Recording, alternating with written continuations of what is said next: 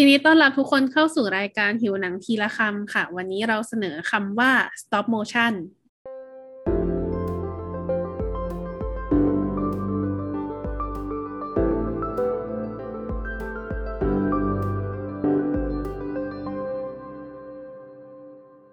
กลับมาอีกครั้งนะคะกับหิวหนังทีละคำในซีรีส์ประกอบร่างสร้างแอนิเมชัน ซึ่งวันนี้ก็เป็นคำที่สองแล้วกับคำว่า stop motion ซึ่งเหมือนเดิมเราก็จะขอมอบหน้าที่ให้โอเล่เนี่ยเป็นคนชวนเล่าชวนคุยเกี่ยวกับเรื่องคำต่างๆ ในเรื่องแอนิเมชันนะเพราะโอเล่ก็ชอบสุดอินสุดเรื่องแอนิเมชันในบรรดาพวกเราสามคน เออโอเคเอาเลย ใช่ เออ แล้วก็บอกบอกคุณผู้ฟังก่อนว่า วันนี้เสียงอาจจะไม่ได้ดีเท่าตอนก่อนนะ เพราะว่าเออวันนี้ไมค์ที่ใช้อัดประจำเสียนะครับ ก็ขออภัยไว้ล่วงหน้าเลย อะแต่พยายามจะทำพูดให้ชัดที่สุดให้เคลียร์ที่สุดนะครับ เพื่อ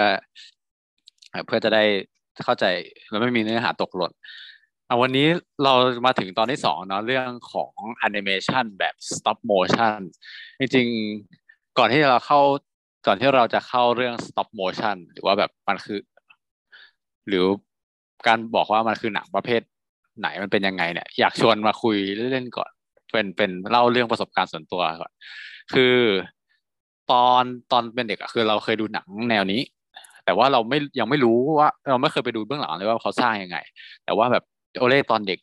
จำได้เลยแบบอยู่ดีก็มีตอนที่ตอนที่เตรียมเนื้อหาเรื่องนี้มาพูดอยู่ดีภาพภาพนั้นก็กลับมาแบบชัดเจนมากก็คือว่าตอนเด็กกับเราเราเป็นคนชอบซื้อแบบของเล่นแบบตัว Happy Meal เออแล้วเราแล้วตอนนั้นเหมือนตอนนั้นมันเป็นช่วงที่ Ice Age ภาคสามกำลังออกเนี่ยแล้วเราก็ซื้อแบบเราของเล่น Happy Meal มามันมีเรามีแบบมาตั้งวางตั้งไว้ใช่ป่ะมันจะมีตัวตัวที่เราชอบมากมันเป็นไดโนเสาร์ที่แบบมันเปลี่ยนหน้าได้ เป็นหน้ายิ้มแล้วก็เป็นหน้าโกรธเป็นหน้ายิ้มเป็นหน้าโกรธอะไรเงี้ยเออ แล้วตอนนั้นอยู่ดีเราก็มีแล้วบังเอิญตอนนั้นที่บ้านก็มีกล้องดิจิตอลอันใหม่ที่แบบมันสามารถเปิดเปิดรูปถ่ายแล้วดูรูปได้เลย เออทุกคนเหลือภาพออกกันใช่ไหมเออ ตอนนั้นเราก็แบบนึกอะไรไม่รู้ เอากล้องมาตั้งวางวางตั้งไว้บนบนโต๊ะให้มันนิ่งๆ เสร็จแล้วเราก็แบบเอาเอาตัวชุดแฮปปี้มิลมาเรียง แล้วเราก็จับไดโนเสาร์ตัวเนี้ย ถ่ายรูป แล้วก็ขยับทีละนิดให้กล้องตั้งอยู่นิ่งๆอะ แล้วก็ถ่ายรูปอีกรูปหนึ่ง แล้วก็ให้ขยับมาเรื่อยๆ แล้วก็ถ่ายรูปทำอย่างนี้ไปเรื่อยๆ เออ ให้มันแบบให้มันเหมือนให้มันเดินเป็นทางใช่ไหมแล้วก็แบบเราจำได้ว่าเหมือน ก็ใส่เรื่องนิดหน่อยแบบมีเครื่องบินบินผ่านเข้ามา แล้วก็ไดโนเสาร์เปลี่ยนหน้าจากหน้ายิ้มเป็นหน้าโกรธอะไรเงี้ยเออ เสร็จแล้วเราก็เอารูปพวกนั้นอะเออตอนนั้นมันดูรูปได้ใช่ไหมแล้วเราแบบมันสามารถเลื่อนรูปเร็วๆได้แล้วก็รูปพวกนั้นอะมาเลื่อนไปเรื่อยๆแล้วก็เลื่อนให้เร็วขึ้นเลื่อนไปเลื่อนกลับเลื่อนไปเลื่อนกลับอย่างเงี้ย จนมันเห็นเหมือนเหมือนเป็นเหมือนเป็นวิดีโอคือสมัยเด็กเด็กชายโอเล่สมัยนั้นมันก็แบบ ไม่ได้ไปเอารูปไปนั่งตัดต่อวิดีโอ แต่ว่าแค่มันเลื่อนรูปไปกลับอย่างเงี้ย มันก็เห็นเหมือนไดโนเสาร์ตัวนั้นมันเดินอยู่แล้วอะเออนึกออกไหมจริงๆแล้วไอ้นี่แหละมันคือโตขึ้นมาเราเพิ่งรู้ว่าแบบสิ่งนี้มันเรียกว่า stop motion แล้วแบบมันก็เป็นรากฐานของของการทำภาพยนตร์ในรูปแบบภาพยนตร์ stop motion เออ เราคิดว่าทุกๆคนที่ที่ได้ดูหนังอ่าประเภทที่เป็น stop motion อะคงจะจินตนาการออกเพราะว่าแม้แต่เด็กชาวเลยที่ยังไม่ได้ฟังเบื้องหลังว่ามันทำยังไง แต่ว่ามันก็พอจินตนาการภาพออกนะว่า ไอ้ไอ้นั่นอะไอการเอาของเล่นมาเคลื่อนที่ต่อไปเรื่อยๆ ให้ดูเหมือนการเดินอะ แล้วถ่ายภาพไปเรื่อยๆ เสร็จแล้วถ้าเอาภาพนั้นมาเล่นต่อกัน ความยาวมากพอมันก็จะกลายเป็นภาพยนตร์นี่แหละคือหลักหรือคอหลักๆของการทำภาพยนตร์แบบ stop motion เลยย้อนกลับมาที่คำว่า stop motion นิดนึงก่อนคำว่า stop motion ก็มีมันคือการ สร้างจากคำสองคำเนาะก็คือคำว่า stop ที่แปลว่าหยุดคำว่า motion ที่แปลว่าการเคลื่อนที่ มันก็อ่ามันก็คือการหยุดอ่าเรียกว่าไงก็คือการหยุดการเคลื่อนที่อะคือเราจะหยุดการเคลื่อนที่ทุกคนฟรีซไว้ใช่ไหมเหมือนเหมือน ถ้าเปรียบเทียบกับของเล่นไดโนเสาร์ของเรา เราก็ให้มันหยุดเคลื่อนที่แล้วเราก็ถ่ายรูปไว้นิ่งๆแต่เราก็ขยับมันมาแล้วเราหยุดการเคลื่อนที่ของไดโนเสาร์ อีกนิดนึงแล้วเราก็ถ่ายรูป แล้วเราขยับมาเรื่อยๆแล้วก็ถ่ายรูปถ่ายไปเรื่อยๆจนนี่แหละมันคือมันคือที่มาของชื่อว่า เราหยุดไอตัวตัว character ที่เราต้องการใส่ในหนังอะให้มันหยุดเคลื่อนที่แล้วเราก็ถ่ายรูปเก็บไว้เหเหมือนเป็นเป็นทีละช็อตทีละช็อตอาทิตย์ทีละภาพทีละภาพทีละเฟรมเนี่ยพอต่อกัน มันก็จะเกิดมาเป็นภาพยนตร์นั่นเอง อืม อันนี้แหละคือ ที่มาของเอ่อที่มาที่ไปของภาพยนตร์แบบ stop motion อ่านี่คือแบบ มือนเป็นหลักการอืมส่วนตอนนี้ทุกคนทุกคนพอเข้าเข้าใจหลักการของ stop motion แล้วใช่ไหมแต่ทีนี้เข้าใจใช่อืมทีนี้เดี๋ยวเราจะโอเคเราจะมาเล่าต่อว่า แล้วแล้วในแบบสมมติถ้าไม่ใช่แบบ homemade video แบบที่ที่เรานั่งเล่นตอนเด็กก็เนี่ย ถ้าเกิดสตูดิโอหนึ่งเขาต้องการที่จะทำ stop motion ขึ้นมาเป็นภาพยนตร์ขนาดใหญ่ ขนาดแบบยาวชั่วโมงครึ่งเลย เขาต้อง ทำยังไงบ้างเตรียมการยังไงบ้างอะก็ก่อนอื่น เราขอพูดกับว่า stop motion มันมีหลายแบบมากเดี๋ยวเดี๋ยวเราค่อยสรุปตอนท้ายว่ามันมีแบบอะไรบ้าง แต่ว่าวันนี้หลักๆ เรากระบวนการที่เรากรกระบวนการที่จะเอามาเล่าเนี่ย กระบวนการสร้างอันเนี้ยมันจะเป็นแบบที่เขาเรียกว่า clay animation หรือว่า animation แบบที่ใช้ใช้ดินน้ำมันเนาะ หรือกับอีกแบบหนึ่งก็ใช้วิธีการเดียวกันก็คือ puppet animation ก็คืออาจจะไม่ใช่ใช้ไม่ได้ใช้ดินน้ำมันและอาจจะใช้เป็นซิลิโคนหรือเป็นอะไร แต่ว่าแต่ว่าวิธีการคล้ายๆกันคือ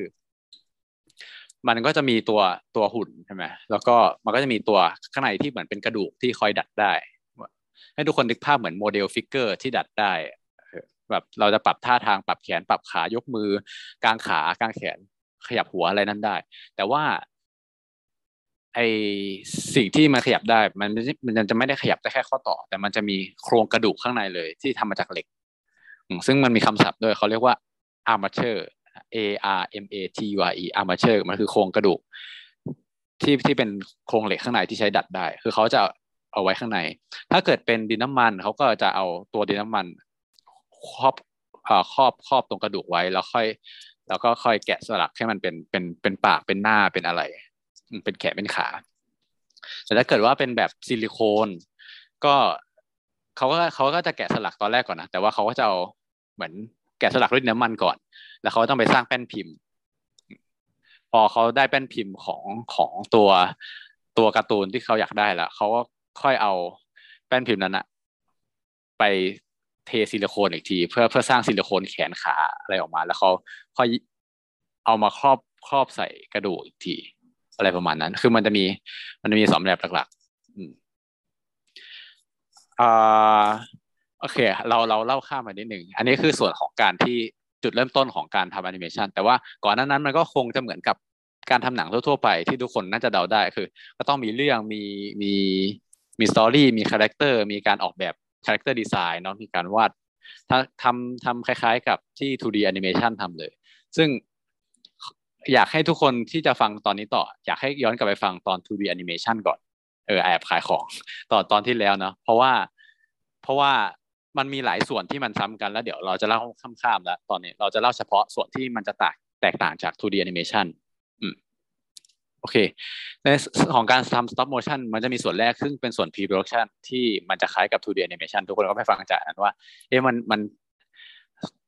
เขาเขา brainstorm มันยังไงเขาเกิดไอเดียยังไง แล้วก็ทำเป็นหนังยังไง แล้วเขาก็จะต้องวาดรูปวาดรูปสิ่งที่สิ่งที่มันจะเกิดขึ้นวาดจากสำคัญสำคัญที่จะเกิดขึ้นในหนังเหมือนกับสิ่งที่ทำเหมือนกับตอนที่ทำใน 2D animation อ่าแล้วก็แบบหลายๆสิ่งที่หลายคนคิดว่า เอ๊ะ พอทำ stop motion แล้วต้องวาดรูปสองมิติด้วยเหรอว่าทำทำไมทำเหมือน 2D animation เลย เราจะบอกว่าอยากให้การดอกจันตรงนี้ใหญ่ๆเลยว่า มันค่อนข้างสำคัญมากๆนะการการที่เขาต้องมาวาดภาพเพื่อให้เห็นอ่าเขาต้องวาดภาพฉากสำคัญสำคัญอะแล้วก็มาเล่นเล่นเหมือนหนัง เหมือนหนังดราฟอะเหมือนเป็นฉากแรกไอ้มันเหมือนเป็นภาพแรกภาพร่างแรกของภาพยนตร์ทั้งหมดก่อนตั้งแต่ต้นจนจบก่อน เพราะว่าอะไรเพราะว่า พอคุณเริ่มทำ stop motion แล้วอะ คุณต้องมีแผนในหัวแบบเป๊ะมาก ๆแล้ว อืม ซึ่งเดี๋ยวพอพอทุกคนฟังต่อไปเรื่อยๆจะเข้าใจเองว่าทำไมถึงต้องวางแผนแบบเป๊ะมากๆ คือเป๊ะถึงขั้นที่ว่าถ้าฉากไหนไม่เอาก็ต้องรีบตัดทิ้งตั้งแต่ตอนแรกเริ่มนี้ หรือถ้าฉากไหนที่แบบมันยังไม่ work มันต้องกลับไปกลับมาอย่างเงี้ย โอกาสที่ที่จะแก้ไขมันน้อยมากแล้ว ถ้าเกิดเริ่มทำไปแล้ว เพราะฉะนั้นคุณต้องทำให้เป๊ะมากๆในช่วงในช่วงขั้นแรกก่อนที่จะคุณจะลงมือทำออออก่อนที่จะลงมือถ่าย stop motion เลย โอเคอันนี้ฟังต่อสมมติว่าเราได้เราได้โครงเรื่องที่โครงเรื่องต่างๆ ที่มันเป๊ะมากๆแล้วพอทุกคนได้พอเหมือนสตูดิโอได้ได้เรื่องที่เป๊ะแล้วว่าจะเล่าอย่างนี้อย่างนี้อย่างนี้อย่างนี้อ่าสิ่งที่เขาจะทำต่อก็คืออ๋อระหว่างที่ที่เขาผลิตเรื่องก็จะมีคนผลิตผลิตตัว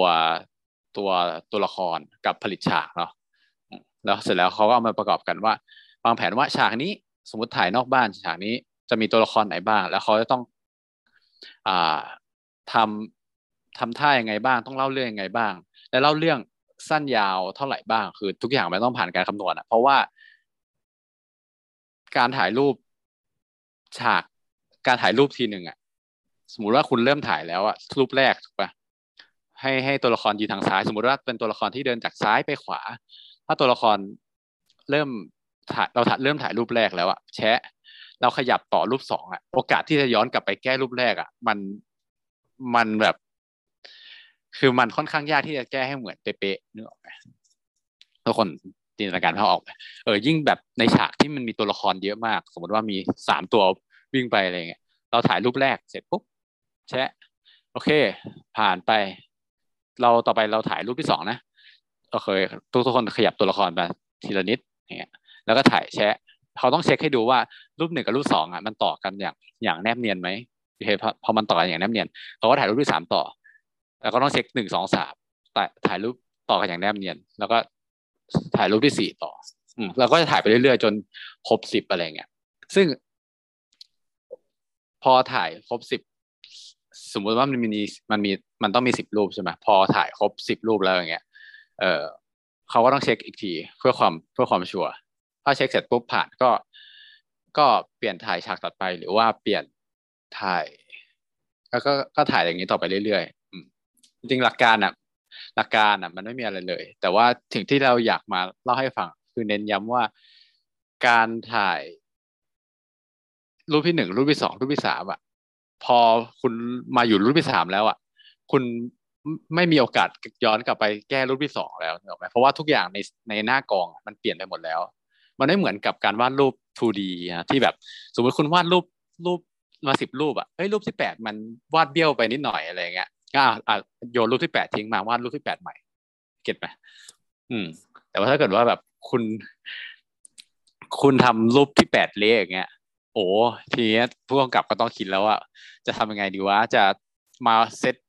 เซตรูปที่แปดให้มันแบบทุกทุกทุกทุกตัวละครต้องมายืนอยู่ตำแหน่งเดิมเป๊ะๆกางแขนเท่าเดิมเป๊ะ ๆกางขาเท่าเดิมเป๊ะ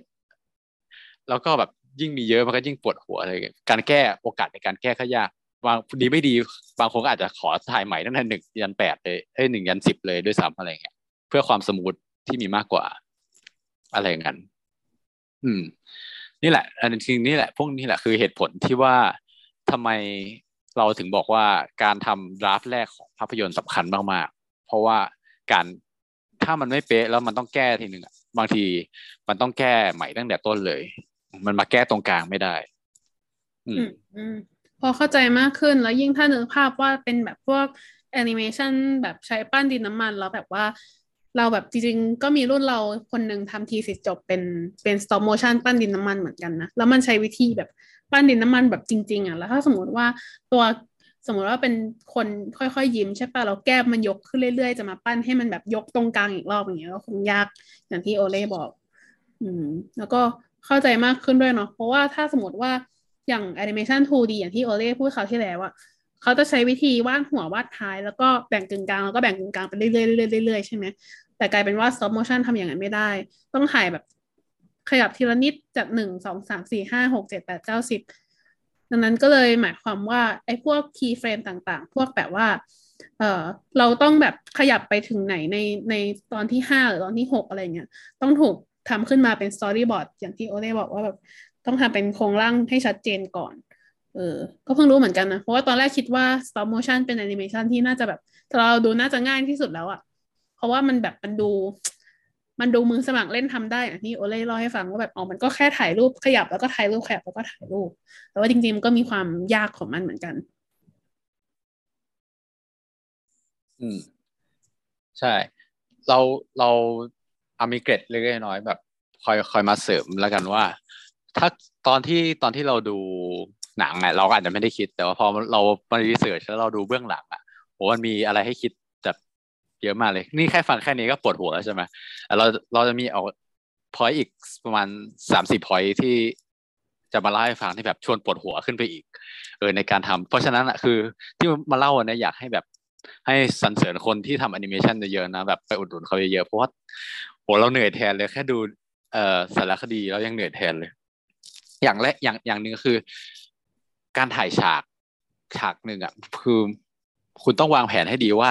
สมมติว่า จะมีฉากแบบเป็นบ้าน เป็นบ้านเอาอยู่นอกบ้านอะเป็นเป็นในสวนหน้าบ้านอะไรเงี้ยคือทุกๆอย่างอะ มันต้องสร้างขึ้นมาใหม่หมดนะเพราะว่าตัวตัวละครของเวลาเขาถ่าย stop motion อย่างเงี้ยตัวละครมันจะไม่ใหญ่มากถูกป่ะเพราะฉะนั้นแปลว่าฉากที่มันมีอะเขาต้องสร้างขึ้นมาใหม่หมด คือคุณไม่สามารถแบบไปถ่ายหน้าบ้านจริงๆได้ไม่งั้นแบบ คุณต้องใช้ตัว stop motion ที่ใหญ่เท่าคนจริงเหรอเพื่อเพื่อความสมส่วนอะไรเงี้ยคือถ้าสมมติคุณจะ ต้องถ่ายฉากหน้าฉากมีบ้านแล้วก็เป็นสวนหน้าบ้านอะไรเงี้ย คุณต้องสร้างฉากขึ้นนั้นขึ้นมาใหม่หมดเลย เออแล้วก็สตูดิโอถ้าเกิดสมมติว่าไม่ได้มีเงินเยอะพอ เช่นเหมือน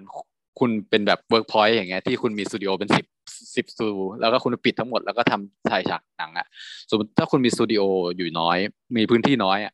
มันก็เป็นไปได้ว่าสมมติคุณเซตฉากเป็นฉากสนามหญ้าหน้าบ้าน คุณก็ควรจะถ่ายนั้นให้หมด เสร็จทีเดียว ว่าอะไรที่มันเกี่ยวกับฉากหน้าบ้านอย่างเงี้ย คุณก็ต้องถ่ายให้หมดนะ เพราะว่าพอถ่ายเสร็จแล้วเราก็ต้องไปเก็บในแบบโกดังเก็บของนะเราก็เอาฉากอื่นมาถ่ายต่อเพราะคุณมีพื้นที่แค่นั้นเซตเซตเซตเซตกล้องเซตไฟแค่นั้นอะไรอย่างเงี้ย อืม เพราะฉะนั้นแบบเอ่อเราต้องวางแผนให้ดีออกมา อันนี้คืออีกทีหนึ่งที่ที่เราคิดว่าโอ้นับถือคนที่ทำอันนี้มาก ๆ เลย อืม อีกพอยต์หนึ่งที่อยากยกคือ เรื่องเรื่องเรื่องที่เราไม่เคยคาดคิดมาก่อนว่าการทำตัวละครของ stop motion อะ มันต้องพิถีพิถันขนาดนี้ ส่วนส่วนที่ต้องพิถีพิถันอย่างหนึ่งก็คือ เส้นผม เออทุกคนคิดไหมว่าเส้นผมมันจะมีความยากอะไร มันก็บางคนบอกเอาก็แค่ใช้แบบเออเหมือนหางตัดมาจากหางมาหรือสัตว์ที่มันมีผม แล้วก็เอามาปักต่อต่อผมก็ได้นี่ เออหรือว่าแบบเอาปลายพู่กันอย่างเงี้ยมา ก็มาเสียบหรืออะไรที่มันเป็นมีลักษณะเป็นขนก็ทำได้เนี่ย แต่ว่าลองคิดดูว่าถ้าคุณจะต้องทำ stop motion แล้วถ่ายภาพแล้วหยุดทีละทีละ action ถ้าเกิดว่าผู้หญิงคนนั้นเป็นคนผมยาวที่แบบอ่าเป็นโฆษณา Pantene อย่างเงี้ยที่แบบสะบัดผมให้ดูแบบผมมีความพลิ้วสลวยแปลว่าอะไรแปลว่าผมของตัวละครผู้หญิงคนนั้นน่ะ หรือผู้ชายก็แล้วแต่ที่มีผมยาว ต้องแข็งมากพอที่จะค้างที่จะเซตเซตแล้วให้มันค้างเพื่อคุณจะถ่ายรูปได้ นิ่งๆนึกออกไหมเออพลังแบบคิวยกขึ้นมาอะไรอย่างนี้ ก็ต้องค้างไว้เพื่อให้เรามีเวลากดชัตเตอร์ใช่ไหมใช่กันแปลว่าอะไรแปลว่ามันย้อนโดนดูย้อนแย้งนะ คุณจะใช้ใช้ผมที่มันดูดูนุ่มลื่นสลวย แต่ว่าคุณต้องทำผมตรงให้มันแข็งมากพออะไรเงี้ยผมก็เป็นงานที่ challenge เหมือนกัน ว่าผมจะทำยังไงว่าให้ ให้ผมมันดูนุ่ม แต่ว่าผมมันต้องแข็ง เออ หรือว่าแบบแม้แต่เสื้อผ้าเองก็เหมือนกันสมมติว่าคุณ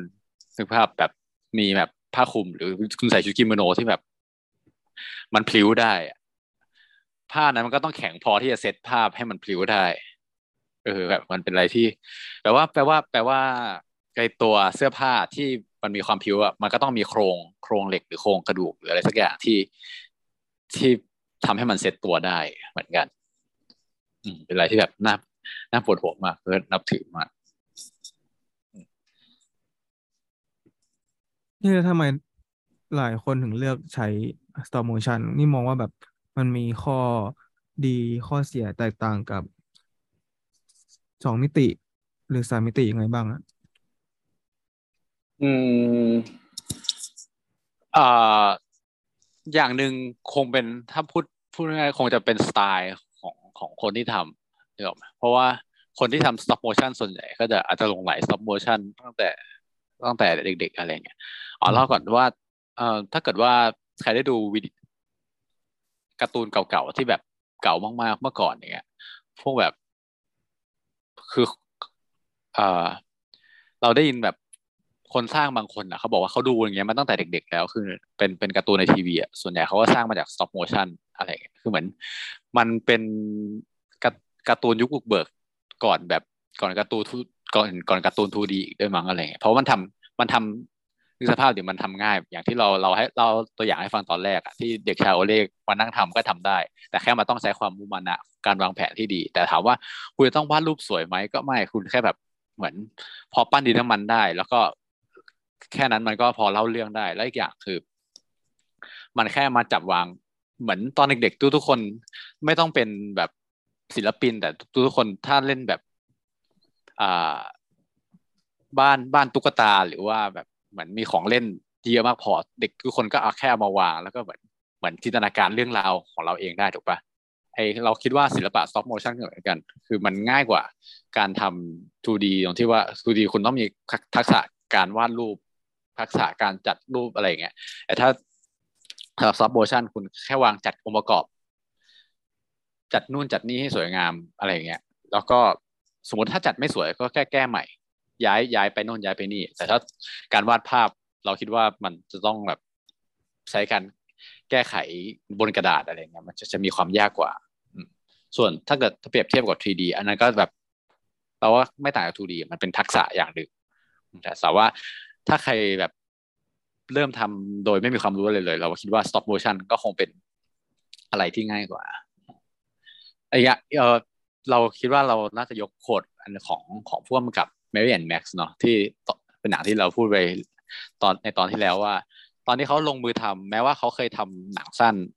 ซอฟโมชันมาก่อนแต่เขาไม่เคยทำหนังยาวแต่ยูดีอะเขาอยากกระโดดเข้ามาทำหนังยาวที่เป็นซอฟโมชันเลย แต่เขาบอกว่า เขาพูดตอนทำหนังจบนะว่า ถ้าเขารู้ว่ามันแบบยากลำบากขนาดนี้เขาคงไม่ทำมาแล้ว อะไรอย่างเงี้ยเออนั่นก็แปลว่า เออหลายหลายคน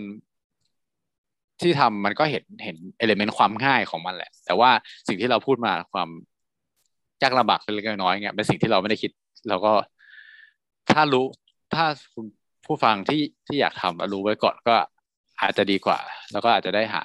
วิธีการเตรียมตัวอะไรพวกนี้เนิ่นๆ อ๋อยังตอบคำถามเซเวอร์ไม่จบเลย ถามว่าไอประโยชน์ของของการใช้ stop motion อีกอีกอย่างหนึ่งก็น่าจะเป็นเรื่องของของ แล้วแต่เรื่องที่เล่าด้วย ตัวอย่างที่ชัดเจนก็คือเหมือนใน Mary and Max ที่เราเพิ่งพูดไปในที่แล้วว่าอ่าไอ้มีเดียมของ stop motion อะ มันจะมีความจริงบางอย่างที่ที่มันเห็นว่ามันมันมันมันเรียวอะเออเช่น เป็นดินน้ำมันใช่ไหมแล้วเราก็แค่จัด แสงไฟอะสมมติแสงไฟนั้นเราแทนดวงอาทิตย์อย่างเงี้ยแสงที่ตกกระทบกับดินน้ำมันอะมันก็จะมีความเรียวของในตัวมันเองแล้วอะโดยไม่ต้องใช้ความพยายามอะไรเลย เออ ไม่เหมือนกับแบบ 2D กับ 3D animation นั้นต้องใช้ฝีมืออย่างมากในการแบบทำไงให้แสงมันดูสมจริงนะอะไรอย่างเงี้ยแล้วพอมันมีความเรียวนี้ในหนังอะมันก็จะส่งผลต่อต่อเรื่องที่เล่าด้วย เพราะว่าเอ มันก็จะทำให้คนเชื่อถือได้มากกว่า คนเชื่อถือกับกับตัวละครได้มากกว่า มั้งสำหรับส่วนตัวเราเราคิดว่า มันเป็นอย่างนั้น อืม แล้วทีนี้อย่างที่คราวที่แล้วคุยไปว่าอย่างแอนิเมชันสองมิติมันก็สมัยนี้มันก็เริ่มมีคอมพิวเตอร์กราฟิก มีอะไรเทคโนโลยีอะไรเข้ามาช่วยแล้วอย่างเงี้ย stop motion มันมีเทคโนโลยีอะไรที่เข้ามาช่วยการสร้างให้มันง่ายขึ้นไหมอืม ก็ มีอย่างอย่างแรกเลยก็คือเรื่องของของตัวเอาตัวการการดัดรูปร่างรูปทรงก่อนอะไรเงี้ยเออเราหรือพูดไปว่าสำหรับอันอ่าสำหรับผู้สร้างซับโมชันบางคนก็อาจจะใช้ความสมจริงจริง ๆ คือคือถ่ายรูปวางจัดฉากถ่ายรูปอะไรอย่างเงี้ยแต่บางคนก็จะใช้แบบกรีนสกรีนหรือว่าฉากเขียวนะในการในการมาช่วยในการมาช่วยถ่ายเพื่อถ่ายแค่ตัวละครอย่างเงี้ยแล้วก็ค่อยไปตัดต่อกับ กับฉากอีกทีก็ก็ได้ แล้วก็นี้ก็แล้วแต่เทคนิคของแต่ละคนว่าอยากได้ความเรียวขนาดไหน อย่าง m a r i a n Max นั้นก็แบบใช้ความ real มากๆ ไม่ตัดต่อเลยหมายถึงเขาตัดต่อแค่ แค่ เอาเอาคลิปมาชนกันอะแต่ว่า อืม ไม่ได้แบบตัดฉากหลังออกแล้วก็มาต่อนู่นเติมเอฟเฟกต์นั่นเขาไม่ได้ทำเลยบางสตูดิโอใหม่ๆเขาก็เขาก็เริ่มทำเพราะว่ามันก็สะดวก แล้วมันไม่ต้องใช้เนื้อที่เยอะด้วย อย่างที่เราบอกไปปัญหาเรื่องของเนื้อที่อันนั้นก็เป็นแบบวิธีแบบดั้งเดิมนะแบบต้องมาถ่ายในสตูดิโอบางคนก็อาจจะมีสตูดิโอถ่ายฉากนิ่งๆไว้ แล้วก็สมมติเขาก็จะถ่ายโคสอัพแค่ตัวละครขยับตัวนู่นนั่นนี่อะเขาก็อาจจะถ่ายกับฉากเขียว เสร็จแล้วเขาก็มาแปะบนบนฉากอีกทีก็ได้นะเทคโนโลยีอันหนึ่งอีกอันหนึ่งก็เป็นเรื่องของแบบการการตั้งตัวละครเนาะแบบ คือ คือลองจินตนาการภาพ ลองจินตนาการภาพแบบ สมมุติว่าถ้าเป็นถ้าเป็นการเซตตัวละครแบบแบบดั้งเดิม มันก็อาจจะแค่จัดจัดฉากให้มันพยายาม ยืน ยืนท่า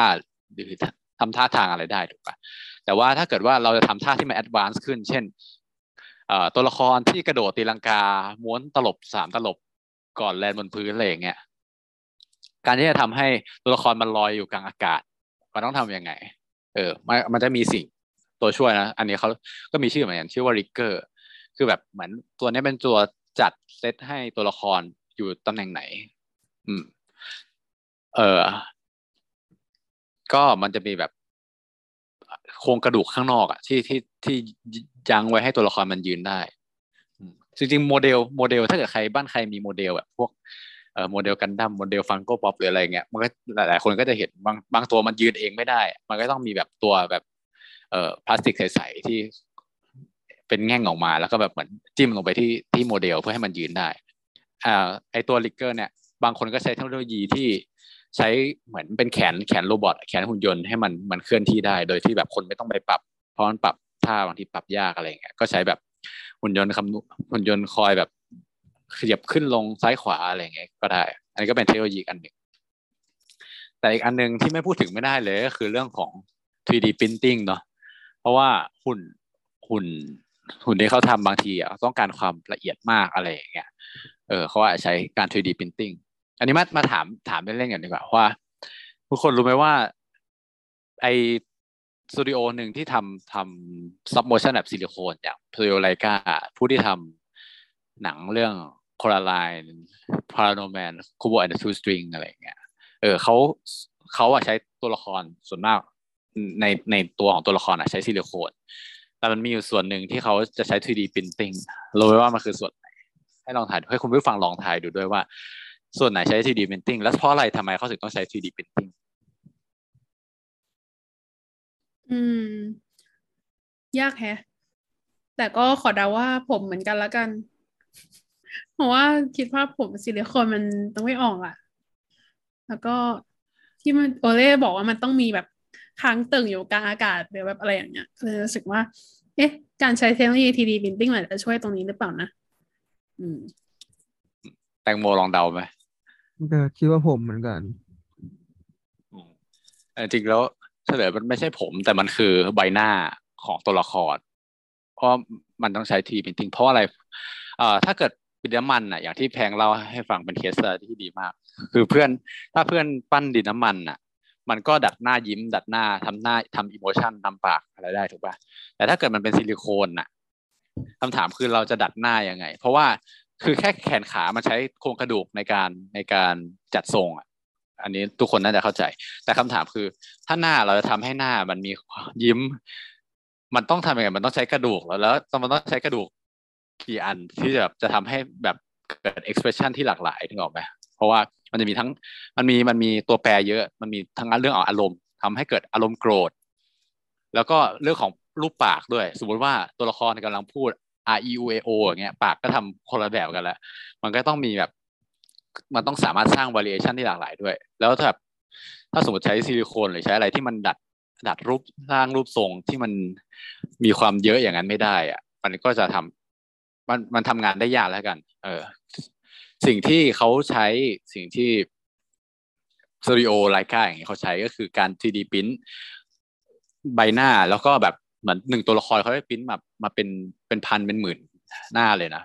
ก็แบบในทำปากรูปปากที่ที่หลากหลายมากพออ้าปากอ้าปากหีฟัน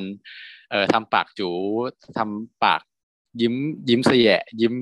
ยิ้มจริง ๆ อะไรอย่างเงี้ยแบบ นึกออกไหมแต่ละ variation เขาเขาจะแยกเขาจะแยกส่วนเลยแยกส่วนปากกับแยกส่วนส่วนส่วนโครงหน้าข้างบนอะที่แบบหน้าคิ้วขมวดวิ่งขยิบตาข้างเดียวอะไรเงี้ยคือใส่ใส่ความหลากหลายได้เยอะ เหตุผลที่เขาต้องใช้ 3D printing ก็อย่างที่เราบอกเพราะว่าหนึ่งมันมันจัดส่งเองได้ยากถ้าใช้มือมือจัดส่งสองก็คือว่ามันประหยัดเวลากว่าด้วย แล้วเราสามารถใส่ความละเอียดแม่นยำได้มากกว่าได้เพราะถ้าเกิดเรา มาเซตในคอมพิวเตอร์ว่าโอเค อันนี้ยิ้มยิ้มหนึ่งเปอร์เซ็นต์สมมติคนยิ้มเป็นศูนย์ถึงร้อยอะไรเงี้ยอันนี้ทำจากหน้าบึ้งก่อนแล้วก็ยิ้มหนึ่งยิ้มสิบเปอร์เซ็นยิ้มยี่สิบเปอร์เซ็นยิ้มสามสิบเปอร์เซ็นยิ้มสี่สิบเปอร์เซ็นอะไรเงี้ยมันมี เราก็เซตว่าอ๋อโอเคเราจะพิมพ์เท่านี้ ทั้งหมดหนึ่งพันหน้าเสร็จแล้วเราก็พิมพ์ออกมา เสร็จแล้วเวลาถ่ายจริงเราก็เอาไปเลือกมาเลยว่าเรายิ้มเจ็ดสิบเปอร์เซ็นต์นะใส่มา แล้วภาพถัดมายิ้มแปดสิบเปอร์เซ็นภาพถัดมายิ้มเก้าสิบเปอร์เซ็นอะไรเงี้ย ก็มันก็แบบทำให้เกิดความเนียนมากขึ้นกับใบหน้าของตัวละครอืมจริงๆอะเราเตรียมขึ้นมาเยอะกว่านี้ แต่ว่าตอนที่เล่าเล่าไปมันก็มีข้อมูลหลุดหายไปด้วยอะไหน ระหว่างนี้เรามาพูดถึงประเภทของ stop motion ทิ้งท้ายไว้ดีกว่าเผื่อใครสนใจ จะไปหาหนังต่าง ๆ ของของ stop motion ต่างๆ เรื่องของเขาย้อนกลับไปสองเรื่องที่ไอ้สองประเภทที่เราพูดถึง เรื่องแรกก็คือ ไอ้ประเภทแรกก็คือเรื่องของพับเพจแอนิเมชันใช่ไหมเราบอกไปแล้วว่าสตูดิโอเด่นๆที่ที่มีบทบาทในยุคหลังๆที่ทำ puppet แอนิเมชันก็คือ Laika เนาะที่ทำเรื่องที่ทำเรื่อง Caroline Parano Man กูโบ and the Two String หรือเรื่องล่าสุด The Missing Link ที่ได้ Golden Globes ไปด้วยอะไรเงี้ย แต่ค่ะภาพยนตร์แอนิเมชันยอดเยี่ยมแล้วก็ถ้าเกิดเป็นประเภทของ Clay Animation หรือที่เขาเรียกสั้นๆว่า Claymation เออ ก็จะมีสตูดิโอที่เด่นๆ อันหนึ่งก็คือชื่อว่า Artman A A R D M A N Artman ที่ทำเรื่องดังก็คือ Wallace เอ้ย Wallace and the Gromit ที่เป็นผู้ชายหัวโล้นกับหมาของเขาอะไรเงี้ยเออนั่นก็ดังดังมากเคยทำ หรือทำเคยทำร่วมกับ DreamWorks เรื่อง Chicken Run ด้วยนะ อืม หรือว่าแบบหลังๆก็มาทำเรื่องชอนเดอะชีฟอะไรเงี้ยก็ก็ดังเหมือนกัน อันนี้เขาดังในเรื่องของการทำจีน้ำมันก็ไปดูได้ ส่วนประเภทอื่นที่เหลือก็อ่าอะไรนะอ๋อก็จะมีแบบพวก pixelation pixelation ก็คือคล้ายๆที่เราเล่าให้ฟังไป มันคือการถ่ายถ่าย ตัวที่มันไม่ใช่หุ่นสองแบบไป อาจจะเป็นคนก็ได้นะ คนก็ทำ stop motion ได้คือ คนยืนนิ่งๆอะเออแล้วก็ถ่ายรูป แล้วก็ขยับไปนิดนึง แล้วก็ถ่ายรูปอะไรอย่างเงี้ยแล้วก็เอามาต่อกันเป็น stop motion ก็ได้เออไอ้พวกเนี้ยจริงๆเห็นเยอะในใน t ิ k t o k แต่ว่าแบบเคยเห็นไหมคนคนคนกระโดดบนไม้กวาดอะเคยเห็นวิดีโอที่แบบคนถ่ายไปเรื่อยๆเออนั่นแหละจริงๆนั่นมันคือ stop motion ประเภทที่เขาเรียกว่า pixelation pixelation เอออีกอันหนึ่งที่ที่ เล่าให้ฟังก็คือเป็น 2D ก็ได้นะทำเป็น 2D ก็ได้ บางคนตัดกระดาษมา แล้วก็ทำเป็นแอนิเมชันเออเขาก็เรียก cutout แอนิเมชันอะไรเงี้ยก็เป็นประเภทหนึ่งของ stop motion ที่คือคำว่า stop motion มันมีความกว้าง range กว้างหลากหลายมากหลากหลายประเภทมากทุกคนก็ลองไปหาดูได้ แล้วก็แต่ว่าเราว่าไม่ว่าประเภทไหนๆอะมันก็มีโครงหลักที่ทำงานยากเหมือนที่เราเล่าให้ฟังในวันนี้แหละว่า ขนาดเราเล่า เราเรานึกภาพเราต้องไปทำเองเรายังเหนื่อยแทนเลยโอ้ต้องทำถ่ายแต่ละฉาก แล้วก็กว่าจะได้กว่าจะได้หนังหนึ่งชั่วโมงครึ่งเนี่ยต้องใช้เวลาแบบกี่ปีหลายปีเลยนะโอเคงั้นก็วันนี้ก็มีเท่านี้นะ ก็อยากอยากจะฝากอีกทีว่า ถ้าเกิดว่าต่อไปนี้ถ้าเกิดคุณรู้ฟังได้ไปดูภาพยนตร์แอนิเมชันก็คงจะ appreciate กับมันมากขึ้นนะแล้ว เราก็จะรู้สึกซาบซึ้งถึงทีมงานคนทำทุกๆคนที่ก่อร่างสร้าง stop motion เหล่านี้ขึ้นมาให้เราดูนะครับแล้วก็ก็ฝากติดตามซีรีส์หิวหนังทีละคำประกอบร่างสร้างแอนิเมชันนี้ด้วยนะ ก็เหลืออีกหนึ่งตอนเราจะพูดถึง 3D animation แล้วเราจะถ้าเกิดทุกคนอยากรู้ว่า 3D animation สร้างไงก็รอฟังตอนหน้านะครับ ก็ สำหรับวันนี้นะพวกเราสามคนต้องลาไปก่อนนะครับ เจอกันใหม่ตอนหน้านะครับ สวัสดีครับ สวัสดีค่ะ สวัสดีครับ